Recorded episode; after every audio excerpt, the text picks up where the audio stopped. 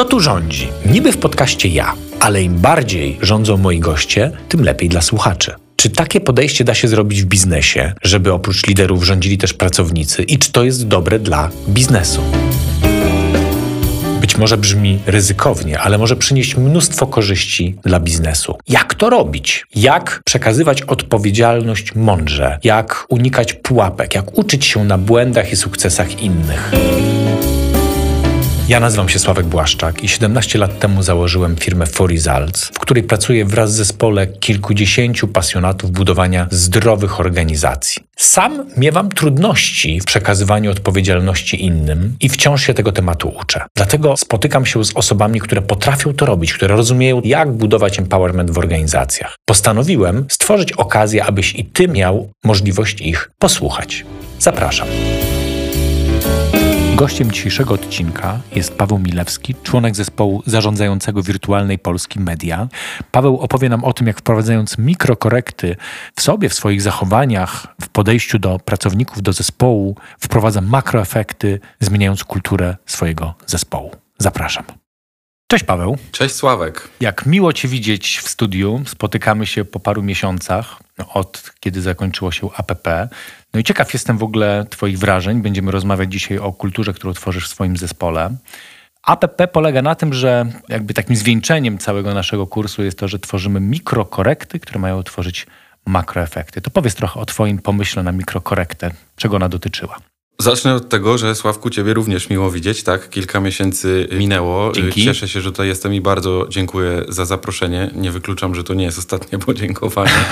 Myślałem, że zaproszenie. Zaproszenie na pewno nie ostatnie. No to jestem do twojej dyspozycji. Natomiast y, jeżeli chodzi o APP i tę całą przygodę, bo ja trochę to tak mhm. nazywam, miałem tam też swoje stany zwątpienia, wiary, otwierania się. Natomiast no, faktem jest, że ta idea mikrokorekty, która przynosi makroefekty, to jest coś, co zaczęło się dziać jeszcze w trakcie studiów. Oczywiście, tak jak sobie rozmawialiśmy chwilę temu, zwieńczeniem była praca dyplomowa, opisanie jakiejś mikrokorekty. Natomiast myślę, że nie skłamię, jeśli powiem, że na przestrzeni tych miesięcy, które spędziliśmy razem w ramach APP, tych mikrokorekt zadziało się bardzo wiele.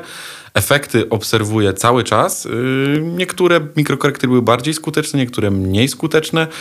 No, wierzę, że dzisiaj dasz mi trochę czasu, żeby przynajmniej o kilku z nich opowiedzieć. No to zacznijmy od pierwszej. Jaka była pierwsza, Twoim zdaniem, mikrokorekta, która zmieniała kulturę Twojego zespołu?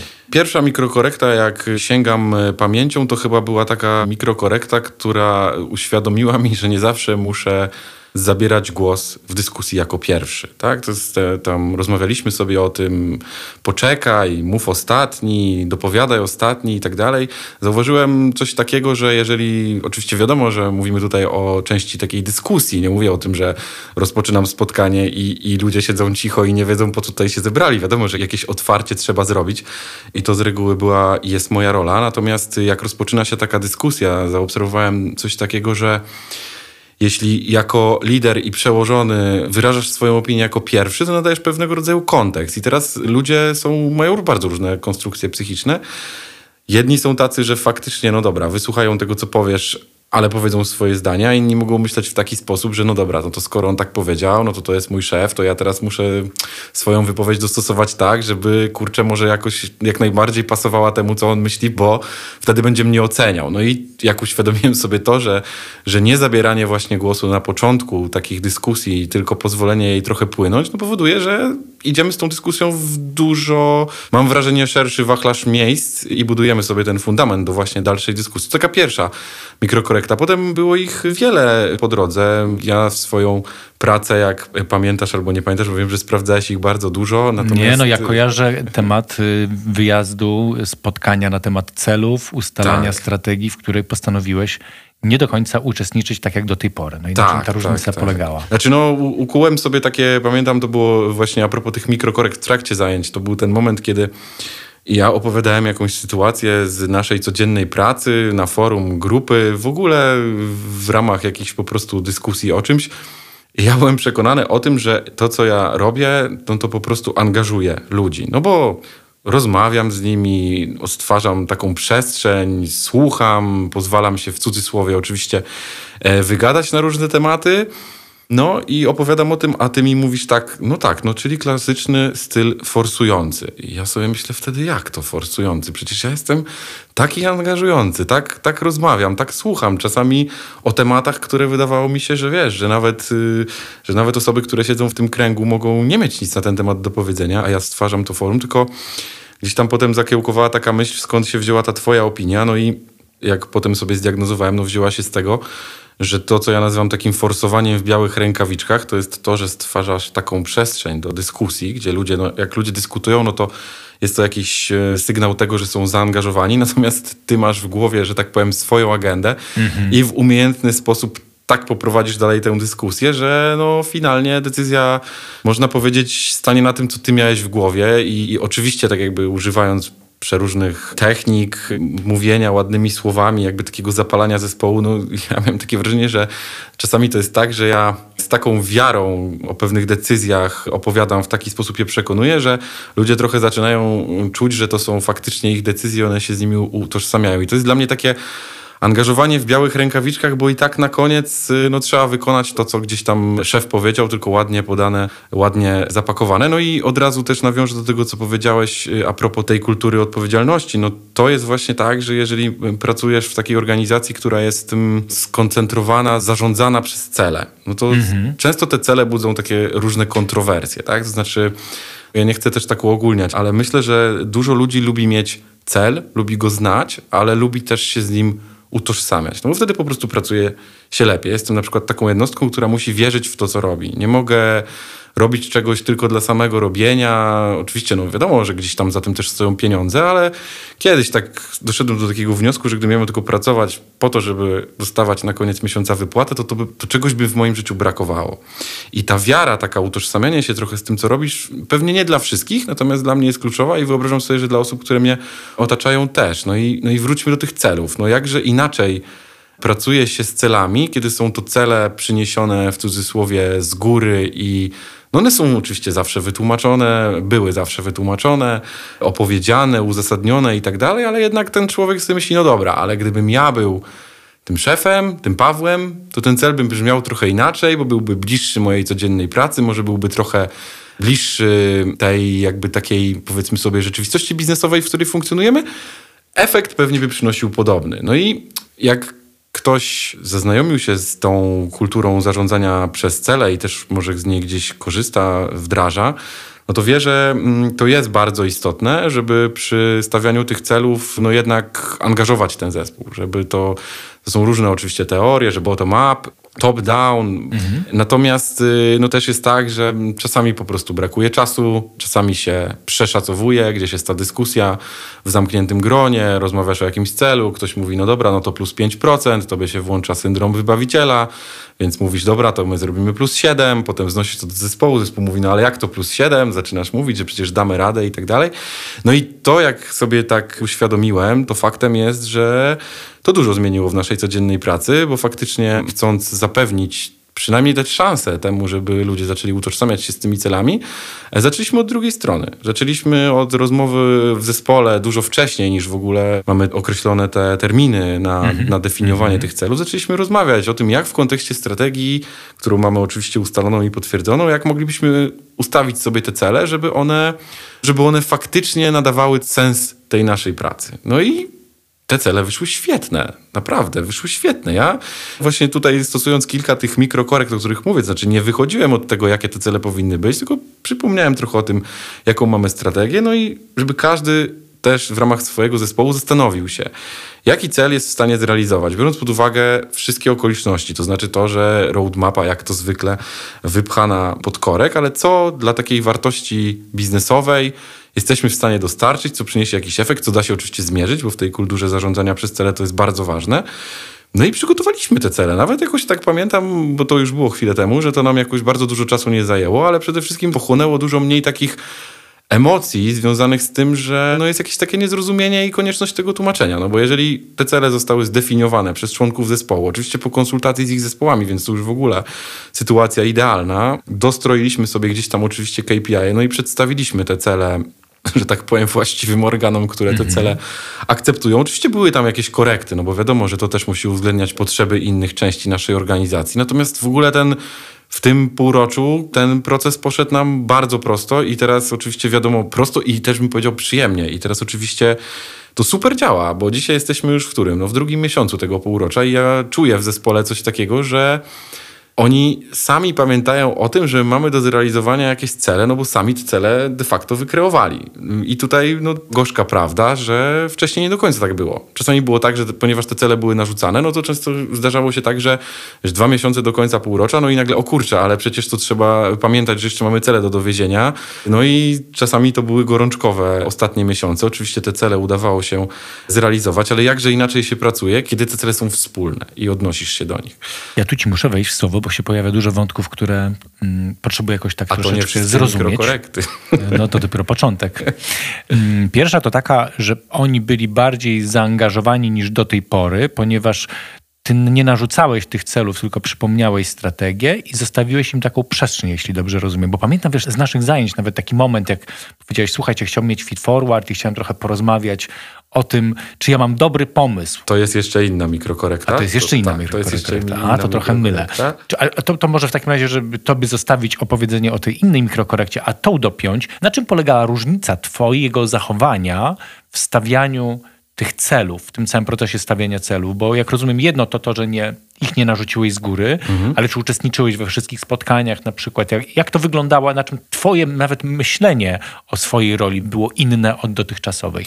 Znaczy, przede wszystkim różnica była taka prozaiczna, ale jakże ważna, jak się okazuje w tym procesie, to znaczy no to, że jeżeli pracujesz na celach w iteracjach półrocznych, no to musi być ten moment, w którym te cele w końcu postawisz, mhm. Y, przekażesz do Rady Nadzorczej, zaakceptujesz i wrócisz z nimi do zespołu, żeby oni mogli to realizować. No więc z reguły ten czas to jest powiedzmy sobie przełom roku i przełom połowy roku, no i, i zdarzało się tak, że zostawiałem to na ostatnią chwilę i wtedy też nie było czasu na taką w ogóle dyskusję. Byliście pod presją czasu w tak. ogóle, w związku z tym forsujące było tak, bardziej naturalne. No, trochę to trzeba było wymyślić, trochę to trzeba było mhm. przynieść, a potem mhm. budził się jeszcze taki Ojej, to jest zawsze ten moment, kiedy się y, trochę pojawia takiego stresu, no bo, bo, musisz się trochę zmierzyć ze swoimi demonami, no bo to czasami jest tak, że jak czegoś nie zaadresujesz odpowiednio wcześnie, a widzisz, jak twój zespół ma dużo pracy, jak ciężko pracuje, jak mm. jest mhm. zaangażowany, no to czujesz takie poczucie winy, że o kurczę, my jeszcze tego nie przegadaliśmy, a tutaj zostały dwa tygodnie, no to kurczę, no dobra, no to wezmę trochę to na moja siebie. wina, tak, to no. ja to trochę zrobię teraz, tak. żeby nie robić problemów w zespole. Tak. I to była pierwsza zmiana. To była pierwsza mhm. zmiana, że w ogóle zaczęliśmy o tym rozmawiać gdzieś chyba w kwietniu, jeśli ja dobrze pamiętam. I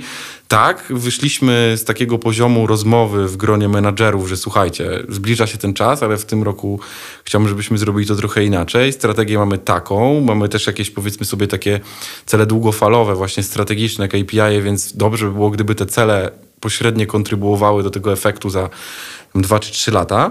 E, no i zastanówcie się, po prostu się zastanówcie. Tak wiadomo, że jeszcze w trakcie tego spotkania poszły jakieś pierwsze pomysły, ale ponieważ nie gonił nas czas, no to też daliśmy sobie taki komfort psychiczny de facto, że no słuchajcie, to wróćcie do zespołów, zobaczcie, czy wyporność pozwoli, czy roadmapa pozwoli, czy to na pewno się uda, no bo to też nie jest sztuka stawiać sobie cele, których się nie dowiezie, nie? Szczególnie mm -hmm. jeśli na tym mm -hmm. wisi jakaś część wynagrodzenia. Ja potem w tych spotkaniach już takich wewnątrzzespołowych nie brałem takiego bezpośredniego udziału, no bo też myślę, że jeszcze będziemy dzisiaj mieli chwilę żeby o tym pogadać, bo o tym będzie trzecia e, mikrokorekta i tam tych strachów było zdecydowanie najwięcej.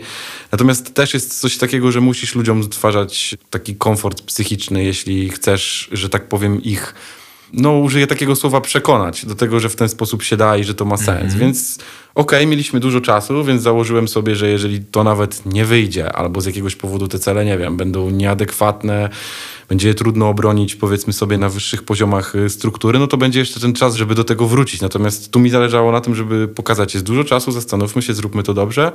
E, no i potem przyszedł moment, kiedy te cele jakby do mnie wróciły i naprawdę mówię, poza jakimiś tam drobnymi korektami było wszystko super, te cele zostały zaakceptowane i, i, teraz je realizujemy i mówię, bardzo wartościowe jest też dla mnie to, że mamy sierpień i my rozmawiamy o tych celach, czy one są on track, czy realizujemy faktycznie działania, które nas do nich przyspieszą i to nie jest tak, że ja o to pytam, tylko to po prostu się dzieje podczas naszych jakichś tam rytuałów y, tygodniowych, gdzie, gdzie sobie się statusujemy. To zanim trzecia korekta, to króciutki tylko komentarz. Przypomniałeś mi badania na temat samodeterminacji, takie najszersze geograficznie, na wszystkich szerokościach geograficznych, robione badania na temat tego, jakie są czynniki, które powodują, że ludzie mają taką motywację wewnętrzną, samodeterminację, czyli że czują trochę, że to jest bardziej ich coś, że im zależy.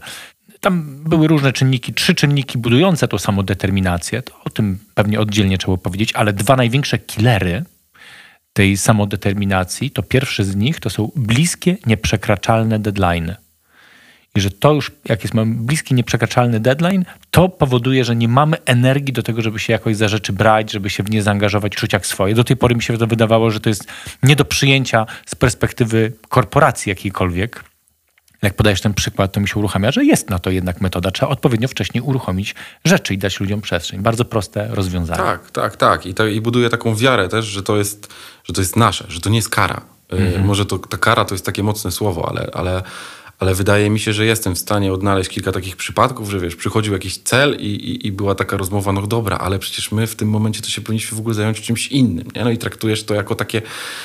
I teraz pokazujesz też pewną taką mechanikę, że jak ty sam poświęcisz odpowiednio dużo czasu, żeby jakby się przygotować, y, opracować coś i zaprezentować, no to mhm. zabierasz te argumenty, żeby dać sobie coś narzucić, no bo pokazuje to, że wiesz, w którą stronę idziesz, panujesz nad tym, że to wynika e, mhm. z pewnych rzeczy. Też ja tutaj oczywiście, jeśli pozwolisz, jeszcze tylko takie jedno zdanie, trochę może na, na swoje usprawiedliwienie, no bo wiesz, a słuchacze mogą nie wiedzieć, też to wynika z tego, że w ostatnich kilku, w zasadzie w ostatnich latach, no też mieliśmy taką wspólną w zasadzie mamy nadal z moim zespołem taką przygodę, że zmieniło się moje stanowisko w strukturze, tak? To znaczy poszedłem poziom wyżej, co spowodowało, że jakby cała struktura też poszła poziom wyżej. Mm. I to też musimy być tutaj sprawiedliwi, że pewne rzeczy, pewne decyzje, one są przypisane do pewnego etapu w strukturze i w momencie, kiedy idziesz wyżej z całym swoim zespołem, no to wiadomo, że te role się zmieniają i to jest właśnie ten taki moment, kiedy spróbowaliśmy się z tymi celami,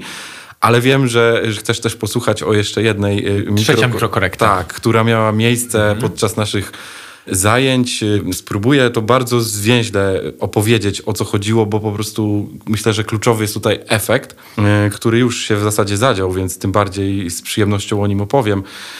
Tak jak powiedziałem, jesteśmy zespołem, który przechodził pewną zmianę, właśnie związaną z moją zmianą, zmianą mojej roli w naszej strukturze, no i pociągnięciem też jakby całego zespołu do góry, też z jego rozbudową, no bo wiadomo, że, że cały czas się rozwijamy. No i zauważyliśmy coś takiego, że, mm, że proces, taki proces wytwórczy, nie wiem, czy to, tak, czy to ładne słowo wytwórczy, no ale jak my generalnie zajmujemy się wytwarzaniem oprogramowania, projektowaniem, dostarczaniem usługi dla tam wielu milionów Polaków, można tak powiedzieć. No i wiadomo, że to wymaga jakiejś współpracy, jakiegoś procesu wytwarzania, tak? Mamy zespoły deweloperskie, mamy zespoły projektujące, Mamy zespół odpowiedzialny za reklamę, za jakąś część subskrypcyjną, za UX, project managerów, ale oprócz tego mamy jeszcze też y, część zespołu odpowiedzialną za bezpośredni kontakt z użytkownikiem, która jest bardzo ważna dla jakby dalszych losów naszej usługi, no ten głos użytkownika. No i żeby to wszystko pogodzić, żeby to jakoś działało i bez nerwów, bez niepotrzebnego gdzieś tam powiedzmy sobie takiego szumu i, i wydłużania czasu na jakieś zbędne decyzje, no pojawiła się taka potrzeba w moim zespole, żeby trochę przedefiniować nasz proces, w którym pracujemy. Mhm. E, trochę przedefiniować też rolę, kto za co odpowiada. No bo ten zespół się budował, wiadomo, to nie zawsze jest tak, że jak odchodzi jedna osoba, to, to w jej miejsce wskakuje osoba i ona robi dokładnie tak samo. Czasami okazuje się, że gdzieś wskakuje jeszcze jedna osoba, no i nagle te role się trochę zaczynają przenikać, a, a, a widzieliśmy trochę takich powiedziałbym sobie, nie mogę znaleźć polskiego słowa, takich bajasów, że jak ktoś jest w tej roli, to na pewno za te rzeczy odpowiada i z tym chodzimy do niego. No, potem się okazuje, że ta osoba to nie to, musi kogoś tam zapytać. No, powiedziałbym, że dla naszego zdrowia psychicznego i efektywności naszej pracy warto było w tym momencie ten proces trochę ułożyć na nowo. Tutaj dygresja, bo co mi też dało APP, to to, że zrozumiałem, że każdy z nas jest jakiś. To znaczy... W sensie inny.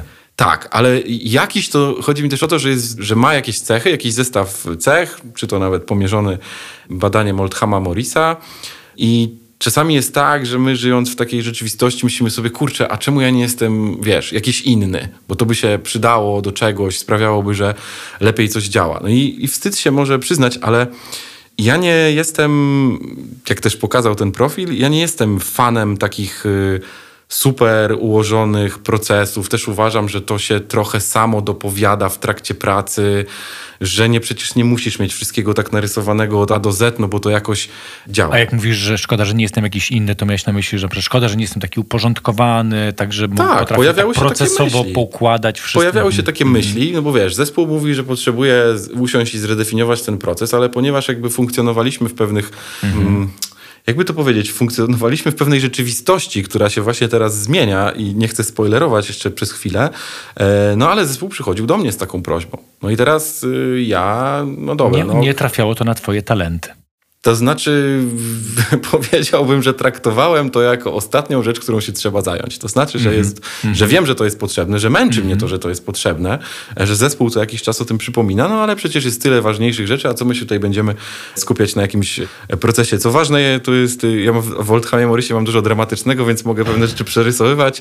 To oczywiście nie było tak, że, że byłem na to głuchy, no ale ale gdzieś tam czułem, że musimy do tego usiąść, ale zespół funkcjonował w taki sposób, że oczekiwał tego ode mnie. Mhm. No i teraz dwie rzeczy, które się wydarzyły na PP, to jedna to jest taka, że jeśli ty jesteś jakiś, to wykorzystuj te swoje mocne strony, ale jednocześnie otaczaj się ludźmi, którzy pięknie to Jacek Santorski powiedział, będą urealniać niektóre twoje wizje, mm. strategie mm. i tak dalej. To był dla mnie punkt pierwszy, a drugi był też taki, że no kurczę, przecież jeśli zespół ma potrzebę, a jest to pro, mówimy o procesie, czyli czymś, co ja ze swojego stanowiska jestem de facto odbiorcą efektu.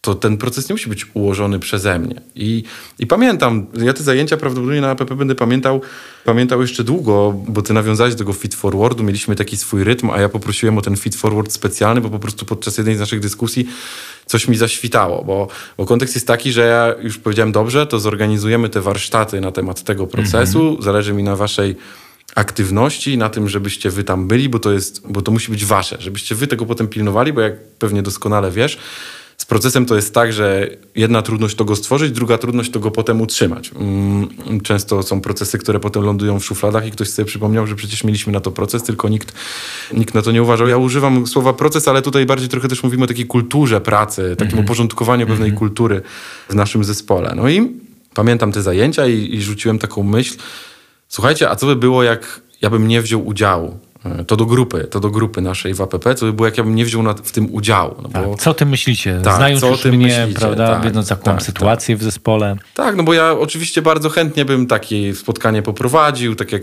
mówiłem wcześniej, pewnie bym powiedział kilka swoich pomysłów, pewnie bym ustawił jakiś kontekst. Zabłysnąłbyś bardzo fajnie, prawda? Tak, oczywiście, a potem bym się pewnie za pół roku zastanawiał, kurczę, czemu to nie wyszło tak, jak chciałem. A prawda jest taka, że dzisiaj piastując to stanowisko w zarządzie spółki, no to ja już jestem siłą rzeczy trochę dalej od tych rzeczy operacyjnych. Mhm. Tak, oczywiście mnie to bardzo interesuje, lubię o tym słuchać, ale nie mam takiego codziennego, wiesz, nie pracuję codziennie z zespołami deweloperskimi, z zespołami obsługi klienta, z zespołami UX-owymi, no mówię, tak jak powiedziałem, jestem trochę odbiorcą tego mhm. efektu.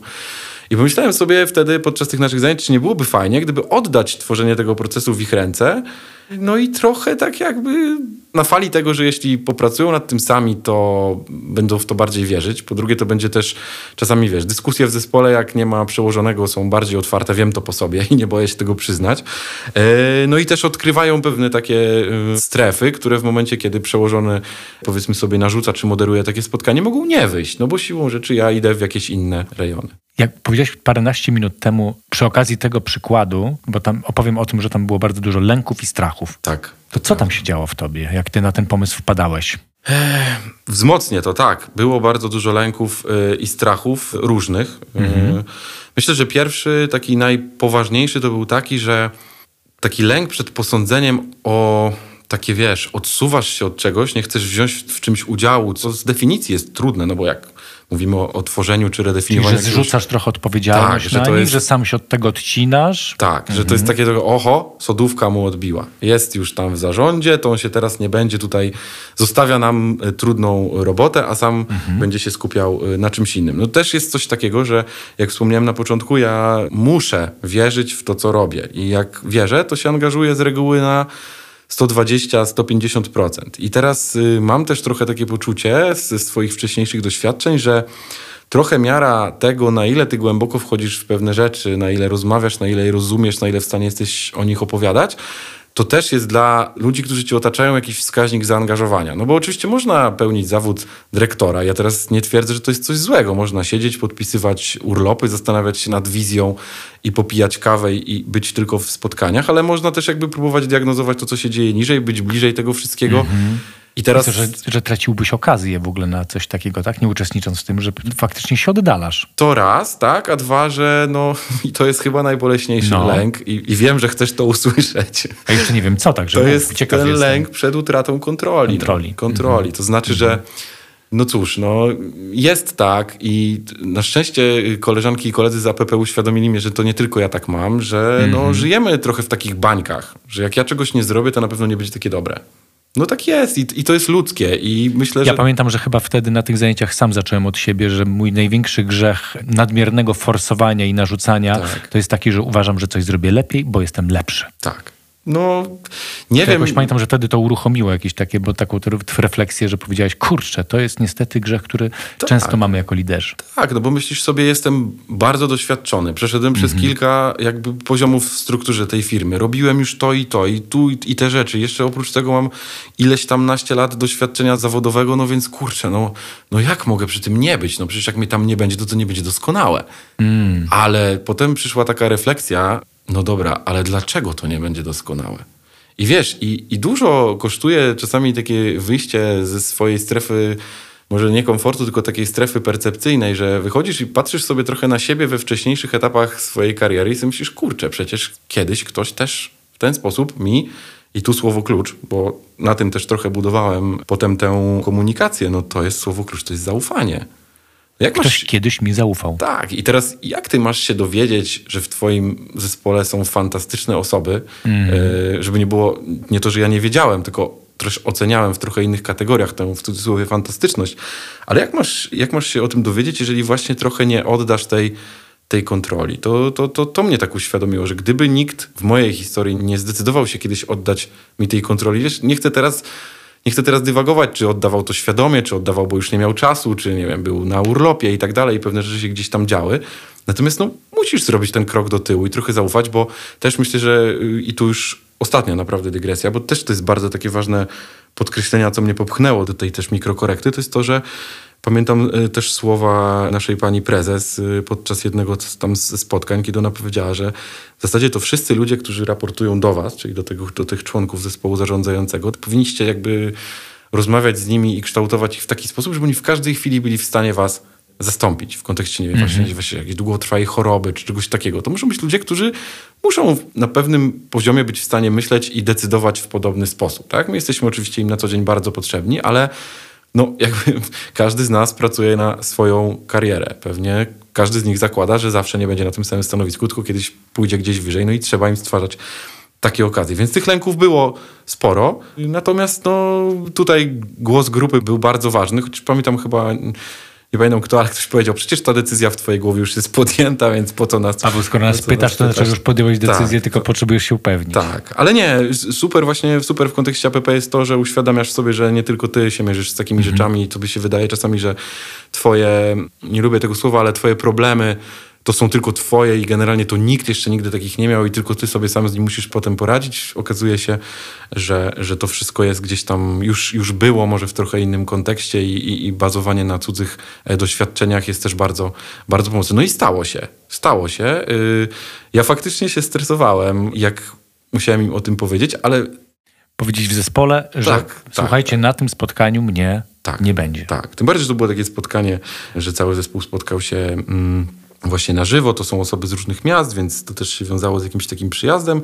No i mówiliśmy się tak, że po prostu słuchajcie, chcę, żebyście spróbowali usiąść do tego sami, bo nikt nie zrobi tego lepiej niż wy, no bo to jest de facto wasz proces, w mhm. którym wy jesteście na co dzień że ja mam do was pełne zaufanie, że też chcę, żeby była taka przestrzeń i komfort psychiczny, że nie wiem, możecie powiedzieć coś niewygodnego, no bo wiesz, jak tworzysz, definiujesz na nowo swoją rolę, to możesz powiedzieć, kurczę, ale tak naprawdę to ja się nie chcę tym zajmować. Niech ktoś to mhm. ode mnie weźmie, bo ja chcę się zajmować mm-hmm. tymi, tymi, tymi. No to jestem sobie w stanie wyobrazić taką sytuację, że jeżeli słucha tego twój bezpośredni przełożony, no to ciężko ci jest powiedzieć, ja tego nie chcę robić niech ktoś to ode mnie weźmie, tak. bo to nie pasuje tak. do Nie lubimy w naszym zespole tego działania. Nie? Tak. I teraz, y, I teraz wiesz, ja oczywiście sobie tutaj fantazuję, bo finalnie nie było mnie przy tym spotkaniu, ale było kilka takich rzeczy, które mnie mocno, znaczy w ogóle pogłębiły tę refleksję o mikrokorekcie już na etapie tej rozmowy. Po pierwsze efekt był taki, no ale, ale, ale dlaczego, tak? To, to co, to, to, cię, to nie możesz? Na tej rozmowie, czyli kiedy im komunikowałeś Tak, tak, swój tak, zamiar też- tak. i oni reagowali dlaczego. Tak, bo też jedną z rzeczy, którą doradziła grupa na APP było to, że nie zostawiaj tego jako niespodzianki w dzień, kiedy to się wydarzy, bo to będzie wtedy, no też będzie ten dzień nieefektywny, tak, że, że będzie, załóżmy, umawiamy się o dziewiątej i potem do 10.30 grupa dyskutuje o jej, a czemu on tak zrobił? Powiedz to od razu i pamiętam, że to był poniedziałek po naszym zjeździe E, I pierwszy właśnie był efekt taki, że dlaczego, ale to, co było dla mnie taką bardzo ciekawą obserwacją, to to, że My wiedzieliśmy, że to spotkanie jest zaplanowane, tak? Ten mój moment tej komunikacji to nie był moment komunikowania tego spotkania, tylko już zespół wiedział, że to spotkanie się odbędzie. Wcześniej o tym wiedział, to był jakiś taki moment tydzień przed. I, i pamiętam, co mnie tak uderzyło, że jak ja powiedziałem, że mnie tam nie będzie, że, yy, znaczy oczywiście przyjdę wieczorem, spotkamy się, pogadamy, natomiast, że nie będzie mnie z wami przez cały ten dzień, bo chcę, żebyście to wy popracowali w swoim gronie, określili to, zobaczyli, gdzie tam są jakieś czarne punkty, różowe punkty i tak dalej. To to, co mnie uderzyło, to po pierwszym takim, powiedzmy sobie, kilkuminutowym, była tam seria pytań, odpowiedzi, to było to, że nagle zespół mówi, no dobra, no to słuchajcie, no to co trzeba przygotować? To robimy to, to, to, to tutaj ty się zastanawiasz nad tym, ty się zastanawiasz nad tym, to ja robię to, to ja robię to. I ja wyszedłem z tego spotkania i sobie się tak, kurczę, czyli oni do tej pory cały czas myśleli, że to wszystko przygotuje wiesz, ja, że ja zadbam o to, jak w ogóle, od czego zaczynamy, od czego wychodzimy, już nie mówię o jakichś tam narzędziach i tak dalej. Sobie myślę, kurczę, przecież ja, jaka to jest pułapka? Jaka to jest pułapka? Jak właśnie to, że bierzesz na siebie to, że ty chcesz to wszystko zorganizować, że chcesz w tym być, jak, jaka to jest pułapka, że no, no wyobraźmy sobie sytuację, że nie ma tej rozmowy i spotykamy się tam w ten czwartek. Ja przychodzę i zespół ma coś w głowie, chce o czymś rozmawiać, a się na przykład okazuje, że ja chcę rozmawiać o czymś zupełnie innym. Albo, że nie ma... Inną agendę. Albo inne narzędzia, Albo nawet inne takie narzędzia. coś. Albo wiesz, albo nie pomyślałem o tym, co oni, żeby wcześniej przygotować jakiś set, od którego już można wyjść, tylko bym zaczynał z białej kartki i by się okazało, że pół dnia nieefektywnie tracimy na dyskusję o czymś, co mogło być już przygotowane, bo jest bardzo takie odtwórcze. No i A oczywistą rzecz powiem. Powiedziałeś, no a ja nie jestem najbliżej tych wszystkich procesów, więc dlaczego to w jaki sposób i czym macie się zająć i jakimi narzędziami pracować ma decydować ktoś, kto nie jest najbliżej tych tematów, nie? tak, natomiast też faktycznie w pierwszym odruchu było coś takiego, no tak, ale jednak ty w tym procesie jesteś. Nie jesteś tylko odbiorcą. Jesteś jedyną osobą też, która spina to wszystko, jedyną osobą, która może się za to wziąć, więc jest sporo takich racjonalizacji. Tak, oczywiście. to lider powinien się takimi sprawami zająć. To on powinien zadecydować, wziąć na swoje barki odpowiedzialność za to, jak to zrobić. W całym zespole, za który ja odpowiadam, nie? Sporo się znajdzie racjonalizacji, dla których to jednak Oczywiście. my na siebie bierzemy. Oczywiście i, i tak jest nie tylko z tym konkretnym przypadkiem, o którym rozmawiamy, z wieloma innymi e, również. Natomiast y, no, jak w ogóle ten dzień zero, kiedy to się wydarzyło, tak? No. Zespół już wiedział, był przygotowany. No ja powiem szczerze, że ja byłem strasznie zestresowany, ale tak od rana. Nie? Ja my się umówiliśmy, że się spotkamy tam o godzinie 18. Czyli na koniec, że przyjedziesz Tak, na koniec, że przyjadę zobaczyć efekty tej pracy. Oczywiście w teorii było tak, że to już wtedy będzie wszystko skończone. No, uważam, że gigantycznym sukcesem, ale też y, efektem tego, że właśnie podeszliśmy do tego w ten sposób, było to, ile rzeczy wyszło, że jest jeszcze do zaadresowania na koniec tego dnia. Natomiast wracając do samego tego dnia, no miałem, to był taki, to był, był chyba nawet, mogę to nazwać stresem, taki, co tam się wydarzy, co ja tam zastanę. Czy nie będzie tak, że przyjadę o tej godzinie 18, a, a zespół, korzystając z tego, że się spotkał, jest gdzieś tam powiedzmy sobie poza biurem, no bo też zależało mi na tym, żeby stworzyć taką przestrzeń do, do takiej efektywnej pracy, a nie, a nie odrywania się.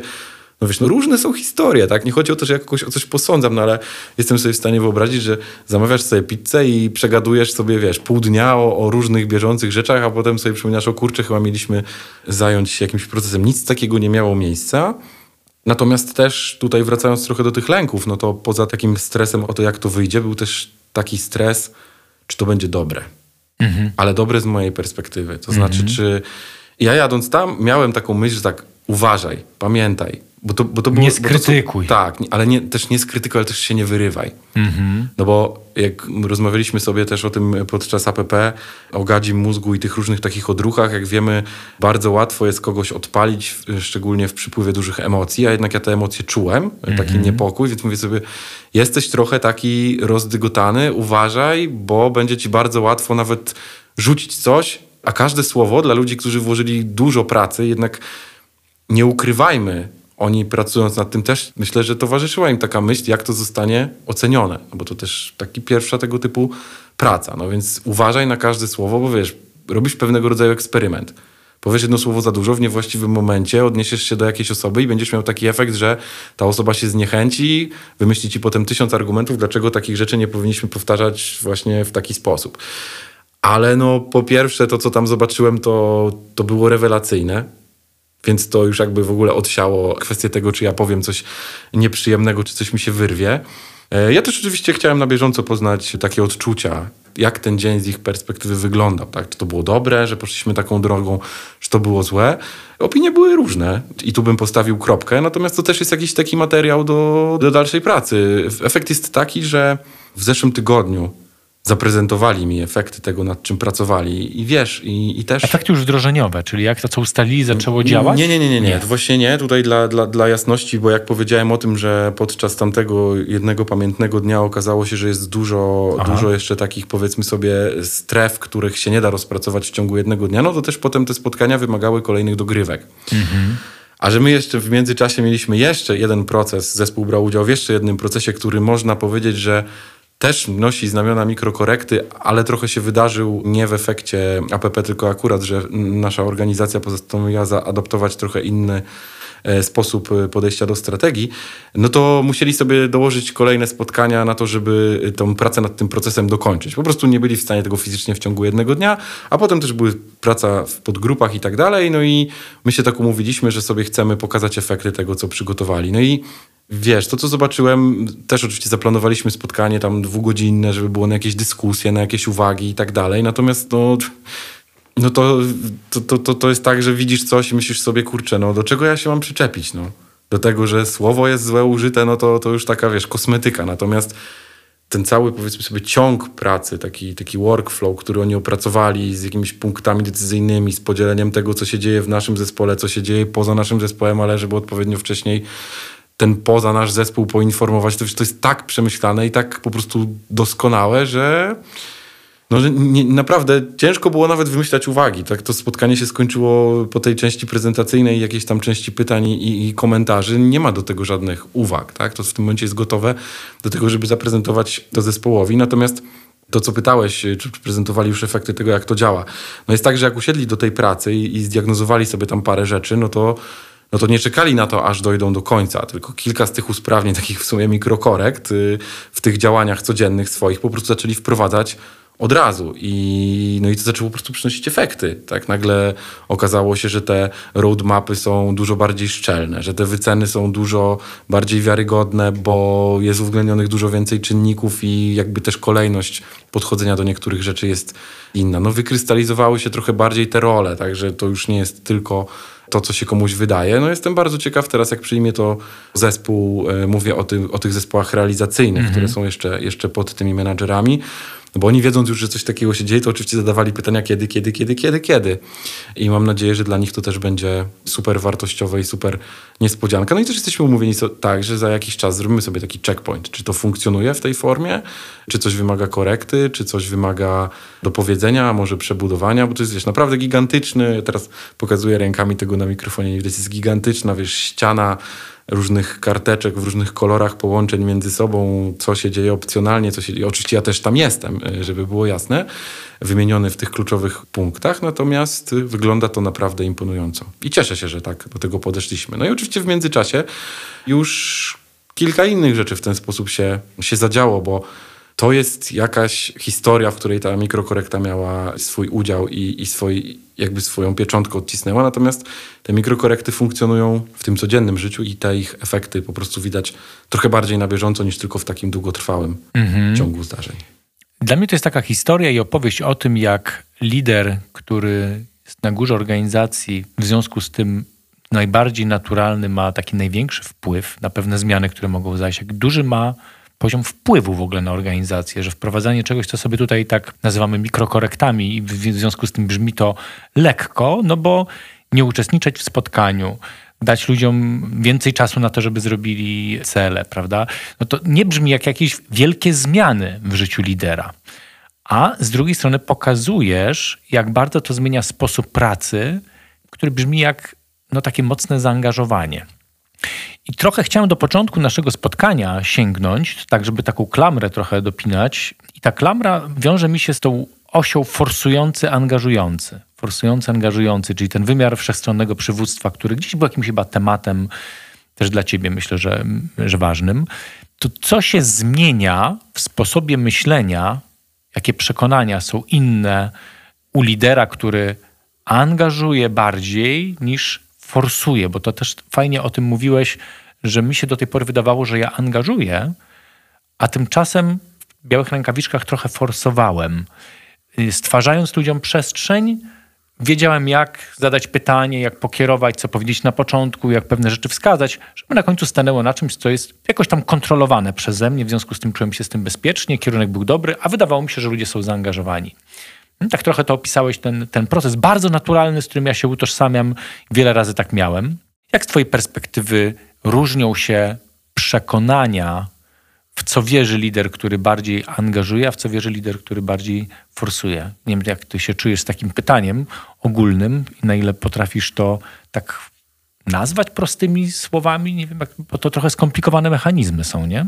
Skomplikowane na pewno, y, chociaż jak rozłożysz je sobie potem na czynniki pierwsze, to okazuje się, że są bardzo proste i pierwotne i pół żartem, pół serio odpowiem na twoje pytanie no. krótko, a potem troszkę pozwolisz się rozwinę. Dobrze. No przede wszystkim to lider, u którego zachodzi taka zmiana, to może spokojnie iść na urlop. Mhm. Nie, nie skłamie, jak tak powiem. To znaczy, że jeżeli przechodzisz trochę w taki tryb też... Yy, bo w kontekście tego wszechstronnego przywództwa myślę, że tutaj też nie ma przypadku, że, że po dwóch przeciwległych ćwiartkach koła masz forsujący i angażujący, a po dwóch pozostałych masz strategiczny i operacyjny. I w moim przypadku to się ze sobą, mam wrażenie, mocno wiązało. Y, też w badaniu 360, y, które przeprowadzaliśmy w ramach APP, też zauważyłem, że ludzie dają mi trochę to do zrozumienia, że może trochę za dużo jest tego operacyjnego, a za mało tego strategicznego i podobnie z tym forsującym. No i, i dla mnie też mam wrażenie, że to wypłaszczanie tej krzywicy, tego koła, to, to, to zaszło na tych wszystkich ćwiartkach. To znaczy, mhm. że z jednej strony nie powiem, że przeszedłem, nie użyję tego trybu dokonanego, bo też gadaliśmy o tym na ostatnich, na jednych z ostatnich zajęć, że to jest też kluczowe, żeby nie robisz jednej mikrokorekty i myślisz sobie, dobra, wszystko jest super, świat jest teraz świetny, ja mogę dalej robić swoje, tylko trzeba się jednak trochę pilnować. Pilnować do momentu, aż wejdzie ci to po prostu w krew. Mi wydaje się, że to powoli wchodzi, natomiast no jest tak, że co ja czuję? No przede wszystkim okazuje się, że to jest takie świetne powiedzenie, że 90% lęków, które mamy w głowie wobec jakiejś sytuacji, to się nigdy nie wydarzy. To tak jest. Mm -hmm. to, to mhm. nawet w, z ostatnich dni mam taką piękną historię, jak się czymś bardzo przejmowałem, a potem się okazało, że w ogóle scenariusze wykreślone w głowie, nawet to, co się wydarzyło, nie stało obok tego blisko. No ale taka natura ludzka. Natomiast y, tu w tej sytuacji jest podobnie, no bo jeżeli ja miałem jakieś lęki, a rozmawialiśmy już o nich, więc nie będę do nich wracał, no to jeśli te lęki się nie zmaterializowały, no to nabierasz takiej odwagi, że no dobra, no to czyli, że ja nie muszę się tego bać. Ja się nie muszę tego bać, że pozwalam podejmować decyzje i nie boję się tego, jakiej one będą jakości. Nie boję się tego, że one nie będą dokładnie takie, jakie ja bym chciał. Mhm. No bo dla mnie trochę... I tutaj na... zatrzymam, bo to jest ważna rzecz. Rzeczy nie muszą być dokładnie takie, jak ja bym chciał. Tak. Wcześniej też powiedziałeś taką ważną rzecz, że mm, do tej pory miałem taką bardziej tendencję, że ja za takimi sprawami stoję, ja tutaj za nie odpowiadam, ja jakoś muszę ułożyć. I potem takie było, ale potem się zastanawiasz, po pół roku, bo czasami te procesy lądują w szufladach, nie zawsze są wdrożone. Co się stało, że się skichało? Nie? Co takiego się zdarzyło, że jednak nie zostało coś wdrożone? Gdzieś tak w domyśle między wierszami, bo było to bardziej moje, bo ja bardziej za tym stałem. Ludzie tego być może nie do końca tak czuli, a mi się wydawało, że było genialne, że było super, takie właśnie jak ja potrzebowałem i było skontrolowane. Nie? Tutaj mówisz odwrotnie. Ludzie ułożyli bardziej po swojemu. Z mojej perspektywy może być nieidealne, ale się dzieje. Tak, chociaż nie chciałbym, żeby brzmiało, że z mojej perspektywy to jest nieidealne, okay, co dobra. zostało przygotowane, bo uważam, że w drugi lepiej bym tego nie zrobił. I to Słusznie, też powiedziałeś rodzaju... o tym, że jest genialnie tak. zrobione, że jest zrobione perfekcyjnie. I to, I to też jest mhm. pewnego rodzaju lekcja pokory, bo to wiesz, w drugim, w drugim Czyli rzucie... cofam i koryguję, jest zrobione inaczej niż ja sobie wyobrażałem, tak. a i może to inaczej znaczyć jeszcze bardziej Dokładnie genialnie. Tak. Niż... Mhm. Dokładnie tak. I oczywiście w kontekście też twojego pytania, y, które zadałeś na początku, mhm. to znaczy o te jakieś takie zmiany, w sposobie myślenia tak, lidera. w sposobie nie? myślenia to jest, to jest też tak, że tu trzeba uważać w przesuwaniu tej granicy. No bo to nie jest też sztuka, że dobra, no to teraz ja się, wiesz, kładę na leżaku, ręce za głowę, popijam kawkę, a to się wszystko jakoś tam samo dzieje. Bo też no, Mhm. myślę, że właśnie to jest kluczowe, żeby stawiać sobie tę taką granicę. To znaczy nie musisz być wszędzie operacyjnie, ale nie możesz być nigdzie. Bo to też jest niebezpieczeństwo, tak? Dla mnie bardzo ważne... Powiedziałeś, jest kilka ważnych na przykład kartek, w których ja też jestem, Tak. gdzie zespół mnie potrzebuje do tego, żebym ja coś załatwił w organizacji, żeby się te rzeczy zadziały. Tak, nie? albo coś zadecydował, coś na takim poziomie Mhm. decyzji, którego, no, no, oczywiście możemy sobie dać przestrzeń na to, że podejmujemy taką decyzję, ale z góry wiemy, że na pewnym stanowisku brak dostępu do wszystkich informacji no, nie wpływa korzystnie na tą decyzję, więc ona prawdopodobnie i tak będzie musiała być skorygowana, więc już lepiej ją na tym schemacie umieścić tam, gdzie jest najlepszy możliwy ośrodek To Paweł ją podejmie tą decyzję, Tak. on będzie musiał to być może skonsultować, zdobyć więcej informacji, pogadać z kimś jeszcze w organizacji spoza naszej struktury, prawda? Ale to jest jego decyzja. ale to jest dla wszystkich ok. Mhm. Czyli to nie jest decyzja, że ja sobie wybrałem, że ja ją podejmę, tak? W stylu, Mhm. ja teraz będę decydował, przepraszam za uproszczenie o kolorze tego guzika, bo to jest Mhm. totalnie nieefektywne. Ale jest szereg innych decyzji, które... Ciekawe, bo to brzmi nawet trochę tak, że zespół zdecydował, gdzie ty zdecydujesz. Dokładnie tak. Zdecydował, gdzie potrzebuje, żebym ja zdecydował. Tak jest. To dobre. To jest według mnie świetny efekt, a nawet tak trochę prowokacyjnie pytałem, czy na pewno chcecie, żeby akurat w tym miejscu tam, tutaj był mój kwadracik, ale było to tak na zasadzie tak, tak, tutaj inaczej nie chcemy, to jest potrzebne, to będzie efektywne, no i dla mnie to jest po prostu super. To jest naprawdę, e, naprawdę super. Natomiast to jest to, że, że szukanie w głowie tej granicy, gdzie faktycznie możesz... Na ile masz być w coś włączony, Tak, jak tak, daleko w tak, jakichś tak. tematach, tak? To jest szukanie takiego złotego środka. Tak, i, i też jakby to wyszło, to jest takie moje ciekawe przemyślenie, że to z 360 wyszło, że dostałem taki sygnał, że bo trochę za dużo gadamy o operacyjnych rzeczach, a za mało o tych strategicznych. I teraz w kontekście, że ja za mało o tym mówię. I teraz to było już dzisiaj w naszej rozmowie na temat takiego mojego zaangażowania w bieżące rzeczy, ale też, też tak- takiego, jak ja odbieram pewnego rodzaju takie postrzeganie, tak? Że jak jesteś w coś bardzo operacyjnie zaangażowany, to, to ludzie dookoła myślą, o ten to jest mocno zaangażowany, wierzy w to i tak dalej. Natomiast okazuje się, że jak jesteś blisko zaangażowany operacyjnie, no to też widzisz ogrom tej pracy, który na co dzień jest wkładany. To są, wiesz, y, setki tych godzin, y, mendejów i tak dalej, i tak dalej, nad którymi trzeba zapanować, żeby to działało, chodziło. Też jakby przy takim dużym systemie, jakim się zajmujemy, nieodłączną częścią jest część utrzymaniowa, której nie zaplanujesz na roadmapie, ona po prostu musi być. Czasami coś się po prostu zmieni, typu wyjdzie nowa aktualizacja przeglądarki i okazuje się, że coś, co miałeś i działało do tej pory świetnie, wymaga jakiejś poprawki. Tego nie zaplanujesz, no to też musi być jakaś procedura. Natomiast do czego zmierzam, że ja miałem w głowie taką myśl i to jest uważam, że też duża zmiana w kontekście tego, o co pytałeś, że mi się często wydawało, że ludzie, którzy są pochłonięci tak, mają tak dużo pracy, tak daily po prostu, no to jak ja teraz będę im opowiadał o, wiesz, o wizjach, strategiach i tak dalej, no to powiedzą, kurczę, co za wariat, my to musimy robić, a nie słuchać jakiejś tam wizji. No tymczasem okazuje się, że jak wchodzisz trochę w taką kulturę bardziej angażującą, to to jest wręcz niezbędne, bo ty musisz opowiadać zespołowi w miarę na, bieżą- znaczy na bieżąco. No, oczywiście w momencie, kiedy coś się zmienia, natomiast o jakiejś takiej wizji, gdzie ty zmierzasz, gdzie widzisz ten cel za te 3-4 lata, bo to im wtedy pomaga dopasowywać trochę te swoje operacyjne działania do tego, żeby do tego kontrybuowało, a nie, że na przykład, wiesz, lecisz według jakiejś, w cudzysłowie, roadmapy. Ja nie mówię, że tak było, ale, ale, ale pokazuje pewną skrajność, że lecisz według jakiejś roadmapy i na koniec się okazuje, że ona w ogóle nie kontrybuowała do jakiejś trzyletniej wizji, bo nikt nam o tym nie powiedział. I jak zaczynasz stwarzać sobie, no bo to też jest, pytałeś, jak trochę to przesuwać, jaka to jest zmiana.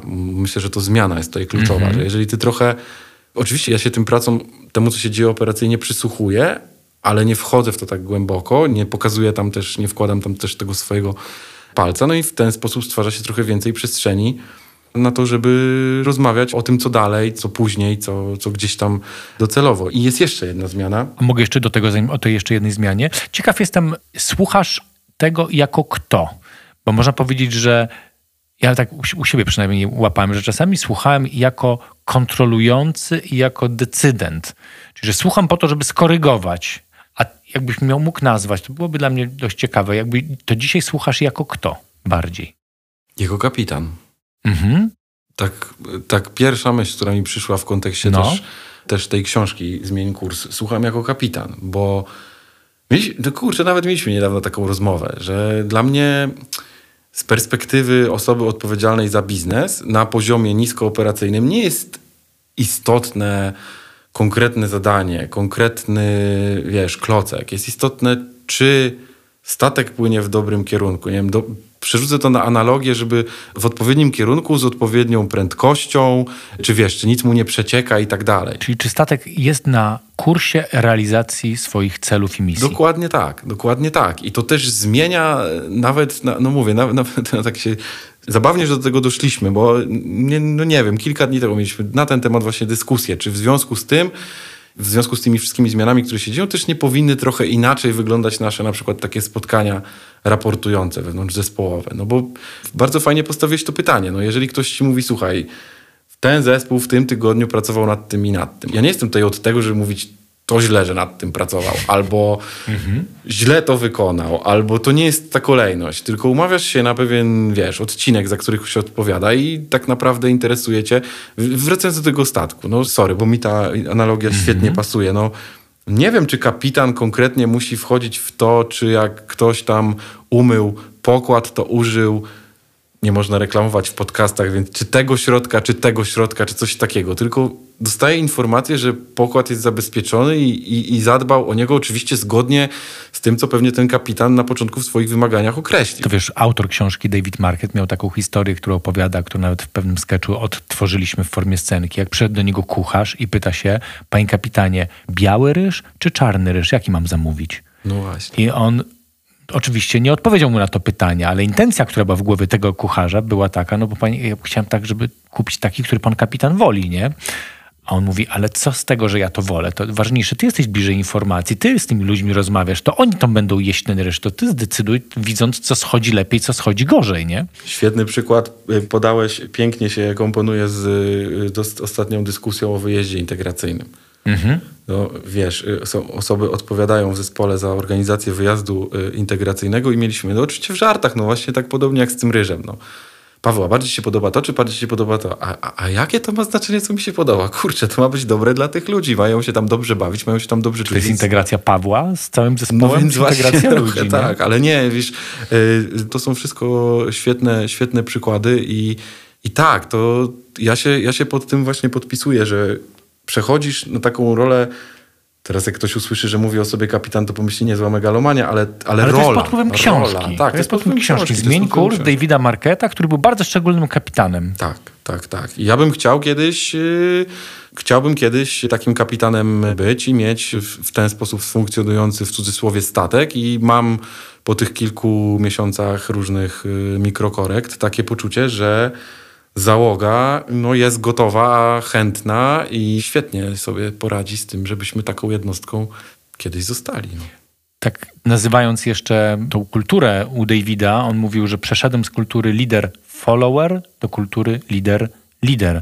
Zaczynałem jako jedyny kapitan i miałem 140 followersów, którzy wykonywali moje rozkazy wyłącznie, a kończyłem na pokładzie, gdzie było 141 kapitanów. Każdy decydował o swoich fragmentach, o tym, za co odpowiada. Prawda? O takim kapitanie tutaj trochę tak, mówimy w ideale. Tak. To jest piękne, to jest też piękne porównanie, szczególnie jak uświadomisz sobie, że że można w ten sposób, bo nie każdy, znaczy wiesz, znowu wracamy do tych lęków, tak, ojej, a no to jak ja zacznę traktować lider, lider, to zaraz się może okaże, że ten drugi lider to jest lepszy, ja jestem słabszy i tak dalej, i tak dalej. Ale kurczę, trochę o to chodzi. Ja to mam takie poczucie, że trochę o to chodzi. Natomiast y, ta zmiana myślenia, i też polecam naprawdę wszystkim tę książkę, y, no to pokazuje, że właśnie jak zaczynasz wchodzić w taką rolę, że rozmawiasz ze swoim podwładnym, traktując go jako lidera danego odcinka, to ta rozmowa jest zupełnie inna. Jest więcej rozmowy, mniej słuchania, więcej decyzji takich, które możesz usłyszeć, a nie tylko które możesz wypowiedzieć. No a jak jeszcze są ludzie, którzy totalnie w tę rolę wchodzą i, i się w tym świetnie sprawdzają, no to po prostu statek po prostu płynie. Miałem teraz a propos lęków taki lęk, że ci przerwałem w pewnym momencie, zacząłeś mówić, jest jeszcze jedna zmiana i ja ci wszedłem w słowo. Czy ty to jeszcze pamiętasz? Paweł? Ale pięknie, pięknie tutaj do tego wróciliśmy tą klamrą taką o lider, lider, bo mhm ja czuję też taką zmianę i widzę ją, i to jest niesamowite dla mnie, że też przesunięcie trochę tej umownie linii czy może bardziej zaokrąglenie tych ćwiartek tego koła wszechstronnego przywództwa powoduje też takie efekty, których nie do końca możesz się spodziewać. Mm -hmm. To mhm. znaczy, że ja to wiem też po sobie z wcześniejszych etapów swojego życia zawodowego, że stworzenie takiej przestrzeni do większego zaangażowania, do większej chęci dobrania odpowiedzialności, też stworzenie tego komfortu psychicznego, takiego miejsca trochę na to, że nie patrzę ci, co ty tam robisz, tylko trochę ci zostawiam tej swobody, powoduje, że są też takie efekty, takie niespodzianki. W stylu na przykład, żeby nie wchodzić za bardzo w szczegóły, dostajesz prośbę o spotkanie i oczywiście tam z jakimś kontekstem, tak, no, że ch chcielibyśmy tutaj pogadać o czymś, bo pokażemy ci coś, co tutaj jeden z kolegów przygotował. Wiesz, cudzysłowie nie zamawialiśmy tego, tak? Nie było na to taska na Girze.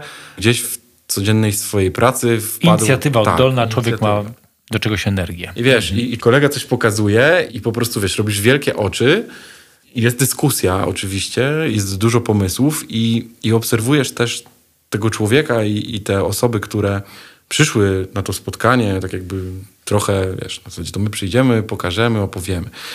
I widzisz tam coś, co totalnie, nie chcę powiedzieć wywraca twoje myślenie, ale zapala ci taką pewną lampkę zmusza cię do jakiegoś takiego myślenia w trochę inny sposób. Ja mówię teraz w kontekście biznesowym. No i myślisz, rozmawiasz, to spotkanie cały czas trwa i myślisz sobie, kurczę, przecież efekty tej twojej pracy powinniśmy wdrożyć w jakimś zakresie. Mm. I patrzysz na tego kolegę, patrzysz na te osoby, które są z nim i widzisz na ich twarzach coś takiego, czego ja nie umiem nazwać, bo to nie jest chyba taki uśmiech, to jest takie trochę, taki trochę błysk wokół. Według mnie to jest bardzo ważne w budowaniu tej kultury odpowiedzialności. To jest to, że to nie może być tylko narzędziowo, że pogadaliśmy, zrobiliśmy, zaprezentowaliśmy, tylko że to wpływa. Mhm. Wpływa na biznes, wpływa na rzeczywistość, ale wpływa też na lidera. Wpłynęło na ciebie. Tak, wpłynęło na mnie i też na jakieś tam podejmowane decyzje. Takie nie, nie chcę, mhm. chcę, żebyśmy trzymali tej skali. To nie chodzi o jakąś rewolucję, że nagle tak. płynąc w jedną stronę obróciliśmy się w drugą, ale mając dostęp do tego, co ten kolega nam zaprezentował, pewne procesy decyzyjne, on zobaczył, że może mieć na nie wpływ. I teraz, jak ja to odbieram? Ja odbieram to w taki sposób, że jeżeli dajesz ludziom takie poczucie, ale nie tylko poczucie, że im to powiesz, tylko oni widzą ten realny efekt, to de facto sprawiasz, że to koło się zaczyna jeszcze bardziej napędzać. No bo tu wrócę znów do tej prezentacji tego procesu. Gdyby to było tak, że oni by to zaprezentowali, on powiedział, dobra, dobra, jest świetne, super idealne, tak, tak jak teraz mówię, a za dwa miesiące jakbyśmy się spotkali na czeku, to by się okazało, że no tak, no proces był zaprojektowany, ty żeś to wszystko zaakceptował, tylko teraz na każdym, no może nie na każdym, ale na jakimś tam etapie mówisz, dobra, pomijamy te kroki, lecimy tutaj na skróty, bo nie ma czasu. No to osiągasz efekt odwrotny. ten wpływ. Tak, osiągasz efekt odwrotny. No to, no to po co my mamy to robić? to, to, to zróbmy już od razu tak, jak ty chcesz i jakby wiesz, o co mi chodzi. A w tej mikroskali tego mm, kolegi, który przedstawił, od razu można było zobaczyć efekt tego wpływu, prawda? To znaczy tak, tego, że tak. jak ty to wziąłeś na pokład jako kapitan, to od razu pojawiały się pomysły, jak ten statek, nie zmieniając jakoś specjalnie kursu, ale może zacząć płynąć na przykład szybciej.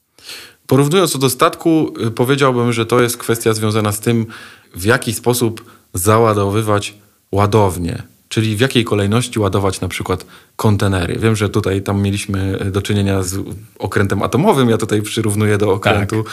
trochę innego rodzaju, ale to jest tego typu.